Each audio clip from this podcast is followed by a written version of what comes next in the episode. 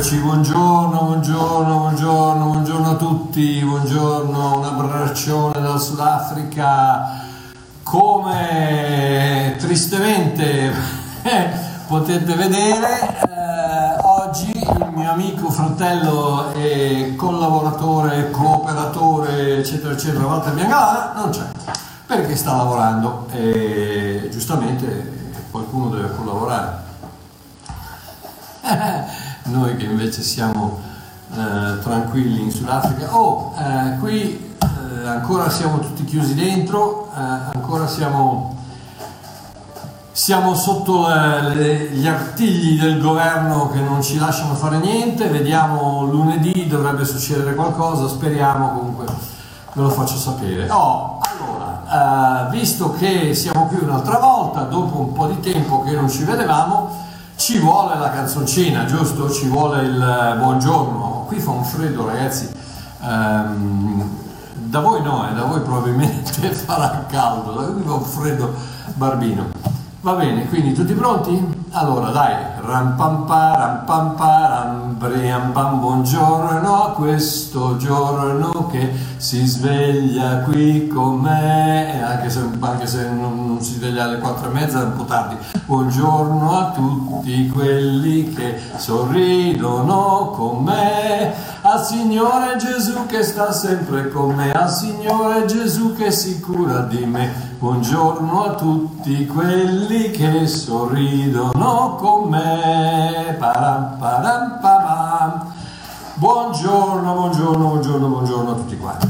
Ok, allora, stamani mi è stata fatta una domanda, mi hanno mandato un, un video con un, un, una parte, una clip di un messaggio, uh, di un sermone di un, di un di un eh, evangelista americano di nome David Wilkerson quando è venuto in Italia e, e mi hanno fatto, questo fratello mi ha fatto questa domanda come fa un fratello di questo calibro a dire delle cose del genere? Oh, ho guardato il clip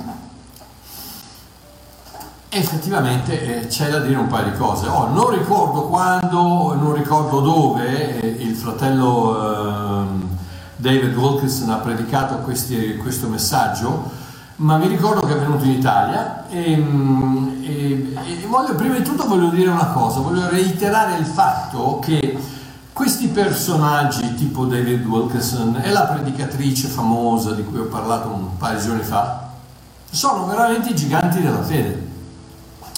E io non ho assolutamente nulla da dire se non grazie infinite per tutto ciò che avete fatto e tutto ciò che state facendo per il regno di Dio.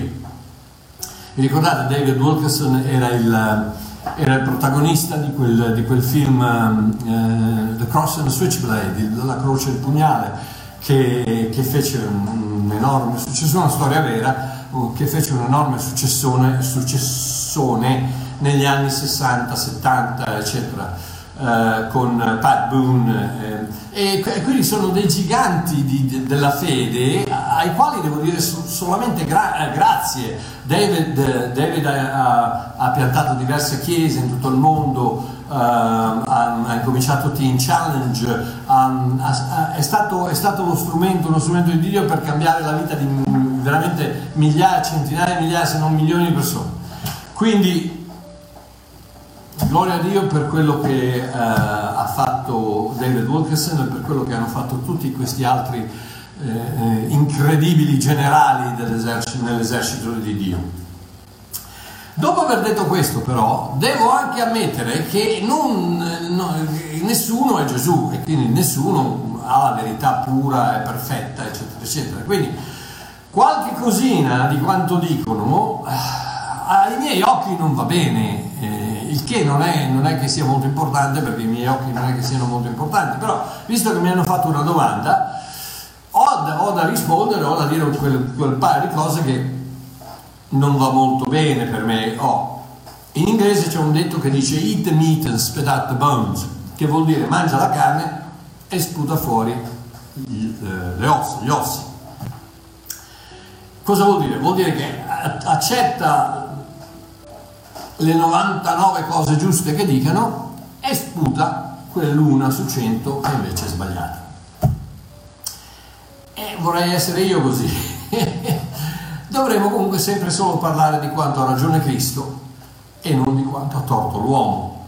Per cui questo, questo dovrebbe essere il, il, il, il, punto, il centro, il midollo spinale di qualsiasi predicazione, soprattutto in linea, non quello che gli uomini sbagliano, che purtroppo questo è, una, è, è, è diventato di moda adesso di fare delle, dei, dei, dei, messaggi dove si dicono allora il pastore questo, l'apostolo questo, questo, questo, quell'altro, quel televangelista ha detto questo, ha sbagliato quello, ha sbagliato quello, lasciamo perdere lasciateli perdere, state, date retta a Babbo Mario, mangiate la carne e sputate le ossa, sputate gli ossi, se dicono qualcosa di sbagliato, come, come per me lo stesso, la stessa cosa, non, non, non andate a, a buttare pietre, a fare eccetera eccetera accettate quello che lo Spirito di Dio dentro di voi dice sì, questo è giusto, e rigettate invece quello che lo Spirito di Dio dentro di voi dice no, questo non è giusto. Quindi, scusatemi, ma a parte essere una domanda che mi è stata fatta, è una, questo, questo, quello che ha detto il, il fratello David Wilkerson è una posizione fondamentale della salvezza, per la salvezza. E quindi mi sento di doverne parlare.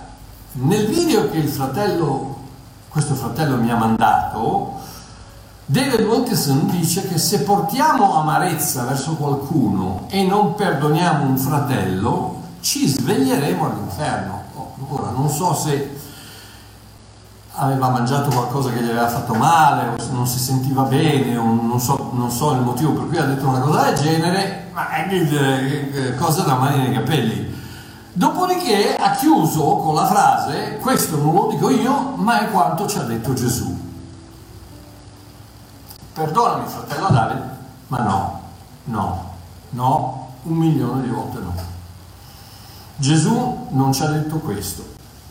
Gesù stava parlando ad Israele e non a noi pagani. Vediamo. Matteo capitolo 6.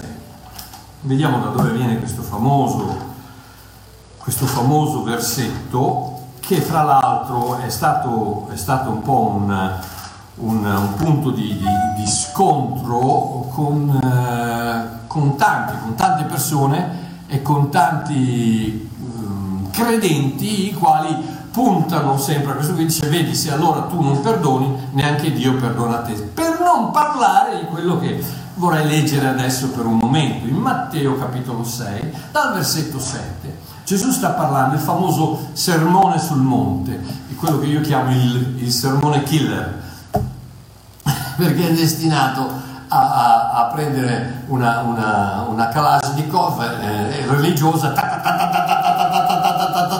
ammazzare tutti perché non ce n'è uno che, se ne sa, che si salva da questo, da questo sermone. E vi faccio vedere un paio di esempi. Ad esempio, versetto 7, per, per, per, vedere, per vedere a chi sta parlando Gesù, versetto 7 dice questo. Ora, nel pregare, non usate inutili ripetizioni come fanno i pagani. Cosa vuol dire? Vuol dire che non stava parlando ai pagani. Ed infatti Gesù nel, nei Vangeli raramente, raramente si rivolge ai non credenti, ai pagani o ai gentili o a, eh, chiamali come vuoi, ai non ebrei, raramente, perché Gesù eh, il 90 passa per cento dei Vangeli era rivolto al popolo di Israele. Lui era venuto per il suo popolo, il suo popolo non lo aveva accettato, era venuto per le pecore perdute della casa di Israele, eh, aveva, aveva, detto ai suoi discepoli di andare a predicare il Vangelo alle pecore perdute della casa di Israele, non entrate casa, nelle case dei pagani, e, e, e, Paolo stesso in Galati 4 dice quando è venuto il momento giusto Dio ha mandato suo figlio nato da una donna nato sotto la legge per ministrare a coloro che erano sotto la legge quindi a Israele. Quindi Gesù è venuto come un rabbino ebreo a parlare e a rivolgersi e a ministrare agli ebrei. Oh chiaramente parentesi Gesù è la parola di Dio. Questo, questo libro non è la parola di Dio Gesù è la parola di Dio, Giovanni 1.1. Eh, identifica chi è la vera parola di Dio. Eh, la vera parola di Dio, Gesù, e quindi eh, è, in, è, da tutte le parti dentro questo, questo libro, da, da, dalla Genesi alla Rivelazione, è tutto lo Spirito di Dio, è tutto Gesù, la parola di Dio che ci parla e ci parla in un, in un modo più o meno diretto, eh, ci può parlare in un modo più o meno diretto, nel senso che lo spirito de, di queste parole può parlare al nostro spirito. E quindi eh, la fede viene dall'udire, non dal leggere, viene dall'udire. E quindi è, un, è, una, è, una, è, una, uh, è una relazione diretta tra lo spirito che è dentro questa parola, questo libro, e il nostro spirito. Quindi si può parlare da, dal, dal primo versetto della Genesi all'ultimo versetto dell'Apocalisse, Gesù è la parola di Dio e ci può parlare. Avendo detto questo, però rimane il fatto che i Vangeli, quando lui parlava, dirigeva le sue parole, dirigeva quello che, quello che lui diceva al popolo di Israele. Quindi questo, soprattutto, soprattutto questi, questi eh, 5, 6, 7, questi, Matteo 5, 6 7, questi tre, questi tre capitoli che sono, sono eh, e 8, che sono praticamente eh, un monologo di, di Gesù Cristo eh, sulla legge e sulle, sulle, richieste impossibili della legge. Eh, ehm, Paolo dice che la legge uccide tutti, è stata data per rendere tutti zitti, per farli tutti star zitti, per uccidere tutti. Perché? Perché non ce n'è uno che può ubbidire alla legge. Ecco perché Gesù ha detto sono venuto non per distruggere la legge, ma per, ma per, per eh, per, per, fare quella cosa lì che voi sapete la parola, io adesso non mi viene in mente. Eh, sono venuto per posare la legge.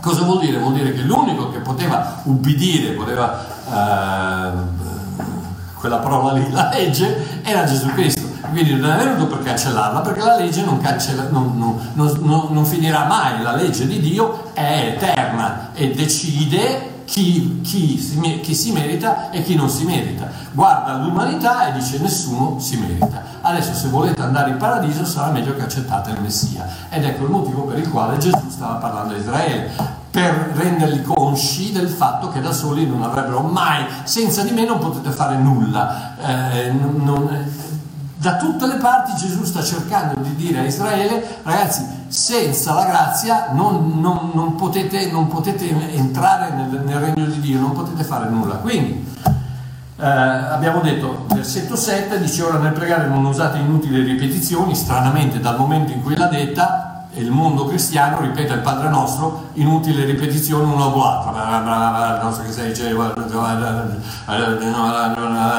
Ha detto, ha detto, Gesù ha detto di non fare una cosa e immediatamente la Chiesa religionista la fa. Quindi dice, come fanno i pagani? Perché essi pensano di essere esauditi per il gran numero di parole. Non siate dunque come loro, quindi chi sta parlando? Sta parlando a qualcuno che non sono i pagani, sta parlando a Israele. Perché il Padre vostro sa le cose di cui avete bisogno prima che gliele chiediate. Voi dunque pregate in questa maniera, Padre nostro che sei nei cieli, sia santificato il tuo nome, venga il tuo regno, sia fatta la tua volontà in terra come in cielo. Parentesina, il regno, di, il regno, di, Dio è già venuto, è venuto con Cristo, è venuto quando Cristo è risorto, il regno di Dio è venuto, tanto è vero che Gesù ai farisei cosa gli dice? Il regno, non, il regno di Dio non è qua e non è là, quando verranno voi direte ecco qua, qua, là, no, il regno di Dio è dentro di voi, il regno di Dio è la, è la, è, è la, la sovranità di Dio nel tuo cuore. Quella è quando Gesù entra nel tuo cuore, quello è il regno di Dio. Quindi il regno diDio è già venuto per noi, per noi pagani, la sua volontà è già stata fatta, perché? Perché quando nel giardino del Getsemani eh, Gesù ha detto non la mia volontà ma la tua sia fatta, ripetuto dal, dalla lettera agli ebrei quando dice a seconda di questa volontà con una sola offerta eh, lui ha reso perfetti eccetera eccetera, la volontà di Dio era quella che Gesù andasse sulla croce, quindi quella è stata la volontà fatta dal Messia, dal figlio di Dio, una volta per sempre. Andiamo avanti.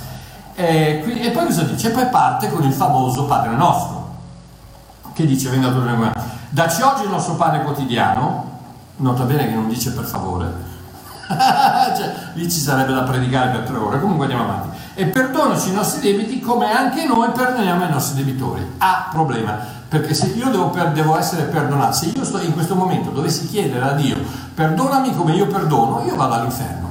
Forse voi no, perché voi, voi, la mattina vi svegliate con l'aureola in testa, gli angeli che cantano alleluia, alleluia, Io no, io invece ho ancora eh, de- degli strascichi di, di, quello che, di quello che mi, mi, ha, mi, ha, fregato la fidanzata quando avevo 15 anni, di, di quello che si è rubato la, la, bicicletta, piuttosto che di quello che mi ha tagliato la strada eh, una, una, settimana fa, piuttosto che quello che mi ha trattato male un anno fa, piuttosto che quello che mi ha telefonato e me ne ha dette di tutte due, due, due ore fa, e ancora ci sono questi strascichi di non perdono, e ripeto, io, non voi, io. Eh? io, quindi io eh, andrei immediatamente all'inferno. Perché? Perché lui, Gesù continua e dice non esporci alla tentazione, ma liberici dal maligno, e noi sappiamo che il Papa ha cambiato questo perché non gli andava bene, perché tu hai il regno, la potenza, la gloria dell'Eterno, amen. E qui viene il famoso versetto di cui parlava David Wilkerson, che dice, perché se voi perdonate agli uomini le loro offese, nota bene se, la parola del religionismo, il religionismo inizia tutto con sé. Vi faccio un esempio, poi, poi continuiamo. Vi faccio un esempio, tanto abbiamo, abbiamo tempo. Deuteronomio 28. Deuteronomio capitolo 28. Io quando facevo le dediche ai bambini, eh, chiaramente non, il, non il, eh, il, battesimo, perché il battesimo a bambini non li fai, lo fai, a meno che non sappiano quello che stanno facendo, ma quando facevo le usavo i primi 14 versetti di, di, di, Deuteronomio, chiedevo al padre o chiedevo a un rappresentante, mentre io andavo in giro con questo piccolino fra le braccia nella congregazione e la congregazione imponeva le mani, lo benediceva o la benediceva, eccetera, eccetera, chiedevo al padre di recitare queste 14 benedizioni.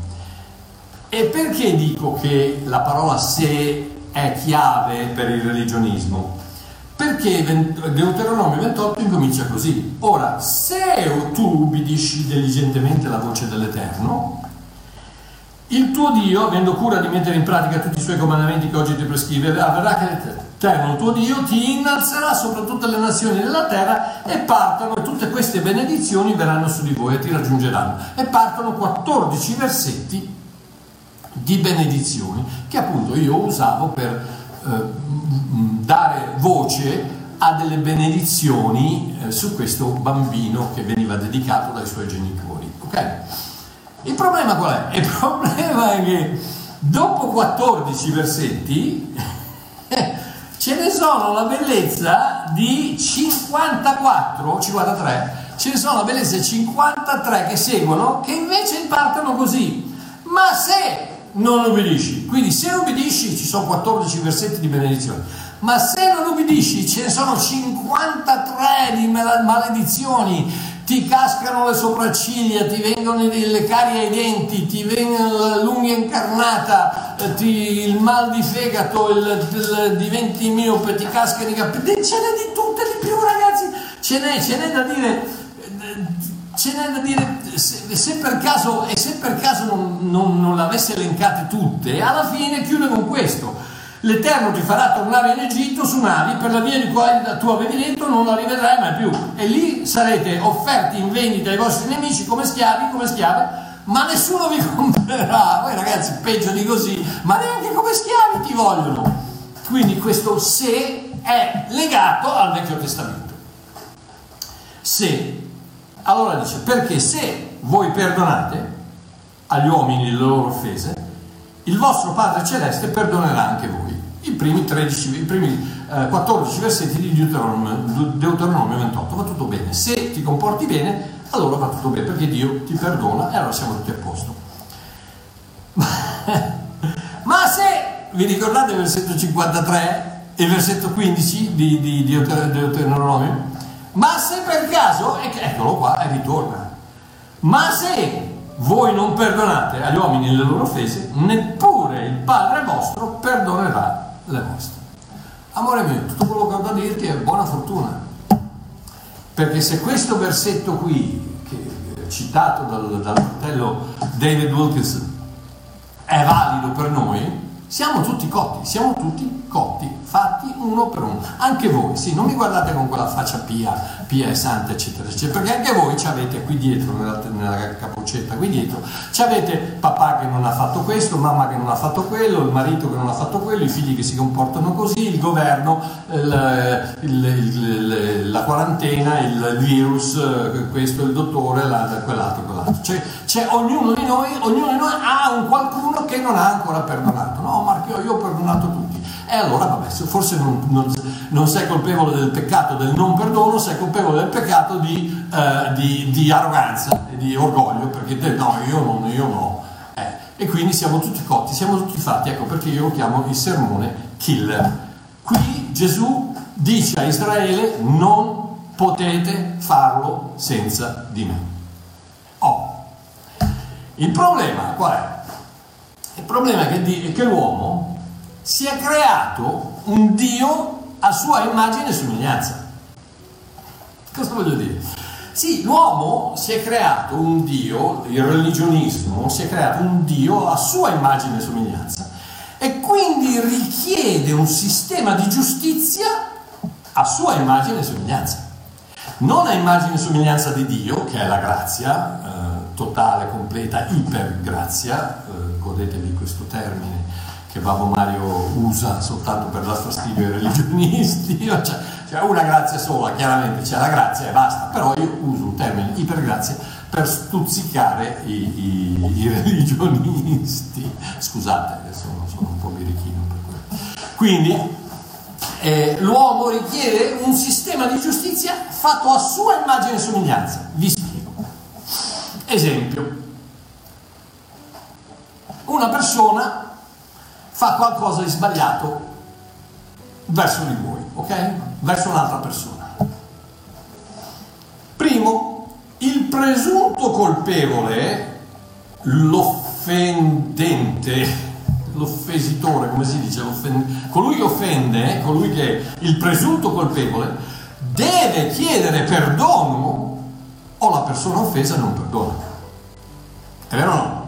Qualcuno ti offende e tu naturalmente, seguendo questo Dio fatto a tua immagine e somiglianza, questo sistema di giustizia fatto a tua immagine e somiglianza, cosa dici? Beh, se non mi chiede perdono, io non lo perdono. Quindi, primo, il presunto colpevole deve chiedere perdono, la persona offesa non perdona. Secondo, il presunto colpevole deve dimostrare sincerità nel chiedere perdono, la persona offesa non lo perdona. Perché io non posso venire da te e dire dai, scusami. Eh no, non basta. Come scusami? Eh, tu, tu, mi, hai, tu mi, hai, mi, hai, mi, hai rubato, mi, hai, rubato, la ragazza, mi hai, mi sfracellato la macchina, mi hai, parlato male di me, ho perso il lavoro, mi hai fatto questo, mi hai fatto quell'altro, e vieni qui scusa. Come scusa? Eh no, devo, devo in qualche modo assaggiare della sincerità in te, se no non ti perdono. È vero o no? Non voi, quegli altri. Terzo, il presunto colpevole deve dar prova del suo pentimento o la persona offesa non perdona. Dar prova in che senso? Che ne so, con lacrime, con, eh, con, con, con qualche, eh, con, quella sincerità di cui si parlava prima, eh, con, con, con delle promesse, eh, non, lo farò mai più, deve dare prova, eh, guarda, eh, dammi, dammi, una settimana, dammi, dammi, un mese, guarda, non ti tradisco più, ti prometto, per, dammi in sei mesi di tempo non ti tradisco più, per un anno non bevo più un bicchiere d'alcol, non, non fumo più una canna, guarda, deve dimostrarlo in qualche modo, se no la persona non perdona. E quinto e ultimo, il, presente, il presunto colpevole deve mantenere ogni promessa fatta. o si riparte da capo la persona non, non, perdona, la persona offesa non perdona. Cioè io, io ti dico, um, questo stiamo parlando del, del Dio del, della giustizia, del sistema di giustizia creato a immagine e somiglianza dell'uomo. L'uomo dice, allora sì, tu, eh, la moglie dice al marito, mi hai tradito, però visto che numero uno, uh, numero uno mi hai chiesto perdono, numero due eh, mi hai chiesto perdono sinceramente con le lacrime agli occhi, eccetera, eccetera. Numero tre, eh, mi, hai promesso, mi hai promesso che non eh, che non lo farai mai più eh, e mi hai dato prova di questo buttando via tutto il computer e le, le, e i, i, le riviste eh, Osè eccetera eccetera adesso però sarà meglio che per, per il resto della tua vita non sbagli mai più perché se lo rifai si riparte da capo anzi è ancora peggio perché stavolta qui non ti perdono proprio per niente è vero o no? È vero o no che ci siamo costruiti questo Dio a nostra immagine e somiglianza? Perché così noi ci comportiamo così. Mi freghi una volta, vabbè, mi freghi due volte, eh no. Giusto? Perché? Perché sbagliare una volta è umano, sbagliare due volte è diabolico. Mi è stato detto, mi è stato, mi è stato fatto questo ragionamento perché di fatti gli uomini non sbagliano mai, una volta sola e basta. Dice, eh no, vabbè, ma non, non è che se, se, uno continua a fare lo stesso peccato continuamente, sì, quello è il tuo Dio, il tuo Dio non perdona, il tuo Dio non perdona, il tuo Dio se tu t'azzardi a continuare a sbagliare, non perdona, perché? Perché l'hai creato a tua immagine e somiglianza, con un sistema di giustizia crea come lo pensi tu, che dovrebbe esistere come lo pensi tu. Per quale motivo pensi che la maggior parte di noi si comporti così? Perché da decenni, se non da secoli, la Chiesa ci ha condizionati con una dottrina che afferma che questo Dio, quello a nostra immagine e somiglianza, perdona solo così. Perdona solo se gli chiediamo perdono, perdona solo se siamo sinceri, se, se effettivamente lui apre il cuore, guarda un'occhiata e dice, aveva 53% sincero, 47% no, va, passiamo, passiamo perché. Eh, quindi dobbiamo chiedere perdono, dobbiamo essere sinceri, dobbiamo, dobbiamo eh, dar prova del nostro pentimento, eh, quindi in qualche modo eh, con, con, eh, piangere, che ne so, eh, fare, fare, qualcosa e, e, poi dobbiamo promettere di non farlo più. Signore, perdonami, guarda, sono, vedi, vedi come sono, come sono contrito, non lo faccio più, non lo farò, ti perdono, non lo farò mai più. E se per caso, e devo mantenere quella promessa, perché se per caso rifaccio la stessa cosa anche fra sei mesi, Dio mi toglie la salvezza, vado all'inferno, non ne parliamo più e si applica a questo versetto qui, perché se voi non perdonate gli uomini non offese, neanche il Padre perdonerà voi. In altre parole, tu non perdoni una volta, chiedi, chiedi scusa, va bene, due volte no. Perché? Perché quel Dio è stato creato, formato, inventato a nostra immagine e somiglianza e si comporta in un determinato modo che è d'accordo con il nostro sistema di giustizia. Invece guarda un attimino qual è la realtà del nostro Dio, quello creato a sua, non creato, quello, quello che è a sua immagine, siamo noi che siamo creati a sua immagine e somiglianza però purtroppo l'uomo, il religionismo soprattutto, si è ricreato un Dio a sua immagine e somiglianza, e, che, che un Dio che pensa come pensa l'uomo. Invece il nostro Dio no. no da tutte le parti della Bibbia c'è scritto quello, i miei pensieri non sono i tuoi pensieri. Dio la pensa diversamente. Come la pensa diversamente? Guarda questo, Efesini, Efesini capitolo 4 e versetto 32. Guarda cosa dice cosa dice, come dice uh, la parola di Dio Gesù Cristo, come dice di perdonare. Non perdonate se no non sarete perdonati, ma senti cosa dice. Efesini 4:32. Siate invece benigni e misericordiosi gli uni verso gli altri, perdonandovi a vicenda come anche Dio vi ha perdonato in Cristo. Vedi che prima era se perdoni Dio ti perdona e qui invece dice no, perdona perché Dio ti ha già perdonato, come Lui ti ha già perdonato, perdona, tu perdoni. Vedi la differenza? Il religiosismo ti dice se tu non lo fai, Dio non lo fa. Ma quello sono, no, quello è il Vecchio Testamento, quello è Israele, quello è Gesù che dice a Israele vedete che non riuscite a farlo, che non potrete mai, assolutamente mai, non avete neanche perdonato me, sta parlando ai farisei, gli sta dicendo, non avete neanche perdonato me che mi permetto di, di guarire nel sabato, non mi avete perdonato, quindi tutti all'inferno, tutti, dal primo all'ultimo tutti all'inferno. Gesù gli sta dicendo rendetevi conto che senza la mia grazia non potete riuscirci, non, non esiste niente perché non potete perdonare, essere perdonati come perdonate. Ci vuole soltanto che Dio attraverso me perdoni voi e adesso sì che quel perdono che esce da Dio entra in voi, può uscire da voi e entrare nell'altra persona. Perché non puoi produrre niente che, che Dio non ti ha dato. Come non puoi amare se Dio non ti ha amato prima.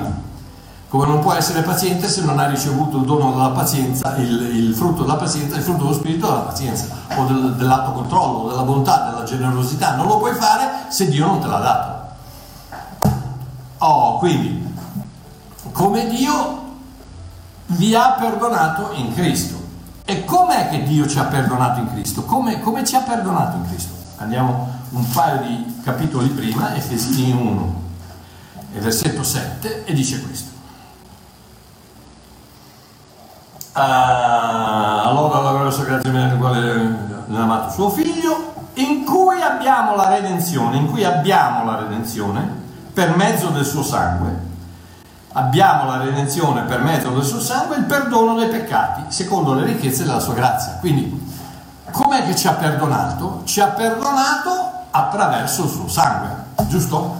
Abbiamo la redenzione attraverso il suo sangue il perdono dei peccati. Quindi, com'è che ci ha perdonati? Ci ha perdonati attraverso il figlio che ha versato il suo sangue. Lo so che queste sono cose che le sappiamo, ma dovremmo saperle. La maggior parte delle persone che stanno guardando stanno dicendo no, ma come? Ma allora posso fare quello che voglio.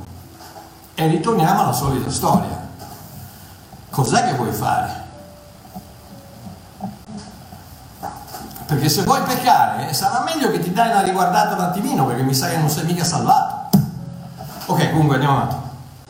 Quindi Efesini 1,7 dice: In lui abbiamo la redenzione mediante il suo sangue, il perdono dei peccati secondo le ricchezze della sua grazia. Quindi, come ci ha perdonato Dio in Cristo? Attraverso il versamento del sangue. Ed ecco che andiamo a Ebrei 9. Ebrei 9 e versetto 22 che dice: Secondo la legge, quasi tutte le cose sono purificate col sangue e senza spargimento di sangue non c'è perdono dei peccati. Questo è scritto qui. Senza spargimento di sangue non c'è perdono dei peccati. Perché? Perché fin dall'inizio dei tempi il perdono non è mai, mai, mai stato dato attraverso la confessione. È sempre stato dato attraverso il versamento di sangue un animale innocente ha dovuto pagare per il, per, per il, perché l'uomo ricevesse il perdono.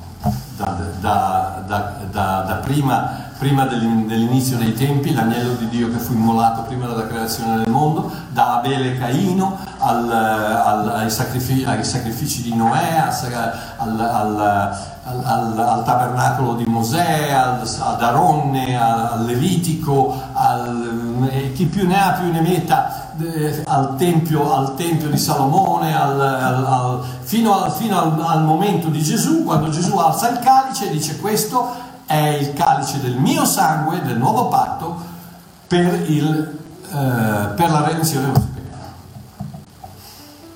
Quindi senza il versamento di sangue non c'è perdono. Quindi cosa vuol dire Dio non ti perdona se tu non perdoni? Vuol dire che questo è legato al Vecchio Testamento che non c'entra niente con noi perché anche nel Vecchio Testamento per poter ricevere il perdono, allo Yom Kippur, non, le persone non andavano dal sommo sacerdote a chiedergli perdono, no, andavano dal sommo sacerdote e si presentavano con un sacrificio, con un agnello che doveva essere del primo anno, eccetera, eccetera, eh, puro, senza difetto, eh, eh, dovevano portare questo e quando gli portavano questo, questo agnello, il sommo sacerdote non guardava loro, guardava l'agnello, perché è il sangue dell'agnello che avrebbe purificato il peccato, non quello che loro gli chiedevano di fare.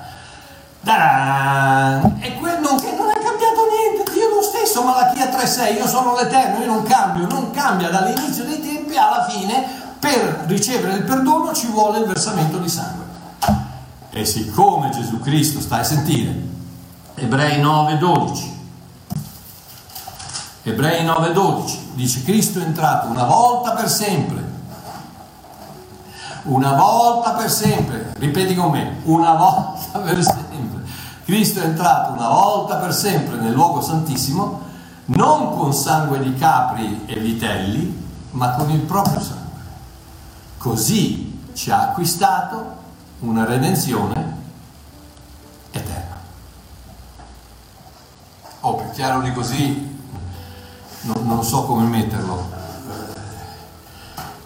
La redenzione è eterna perché? Perché Gesù è entrato nel luogo santissimo, ha presentato il suo sangue come propiziatore, come, come, come espiazione per il peccato dell'umanità.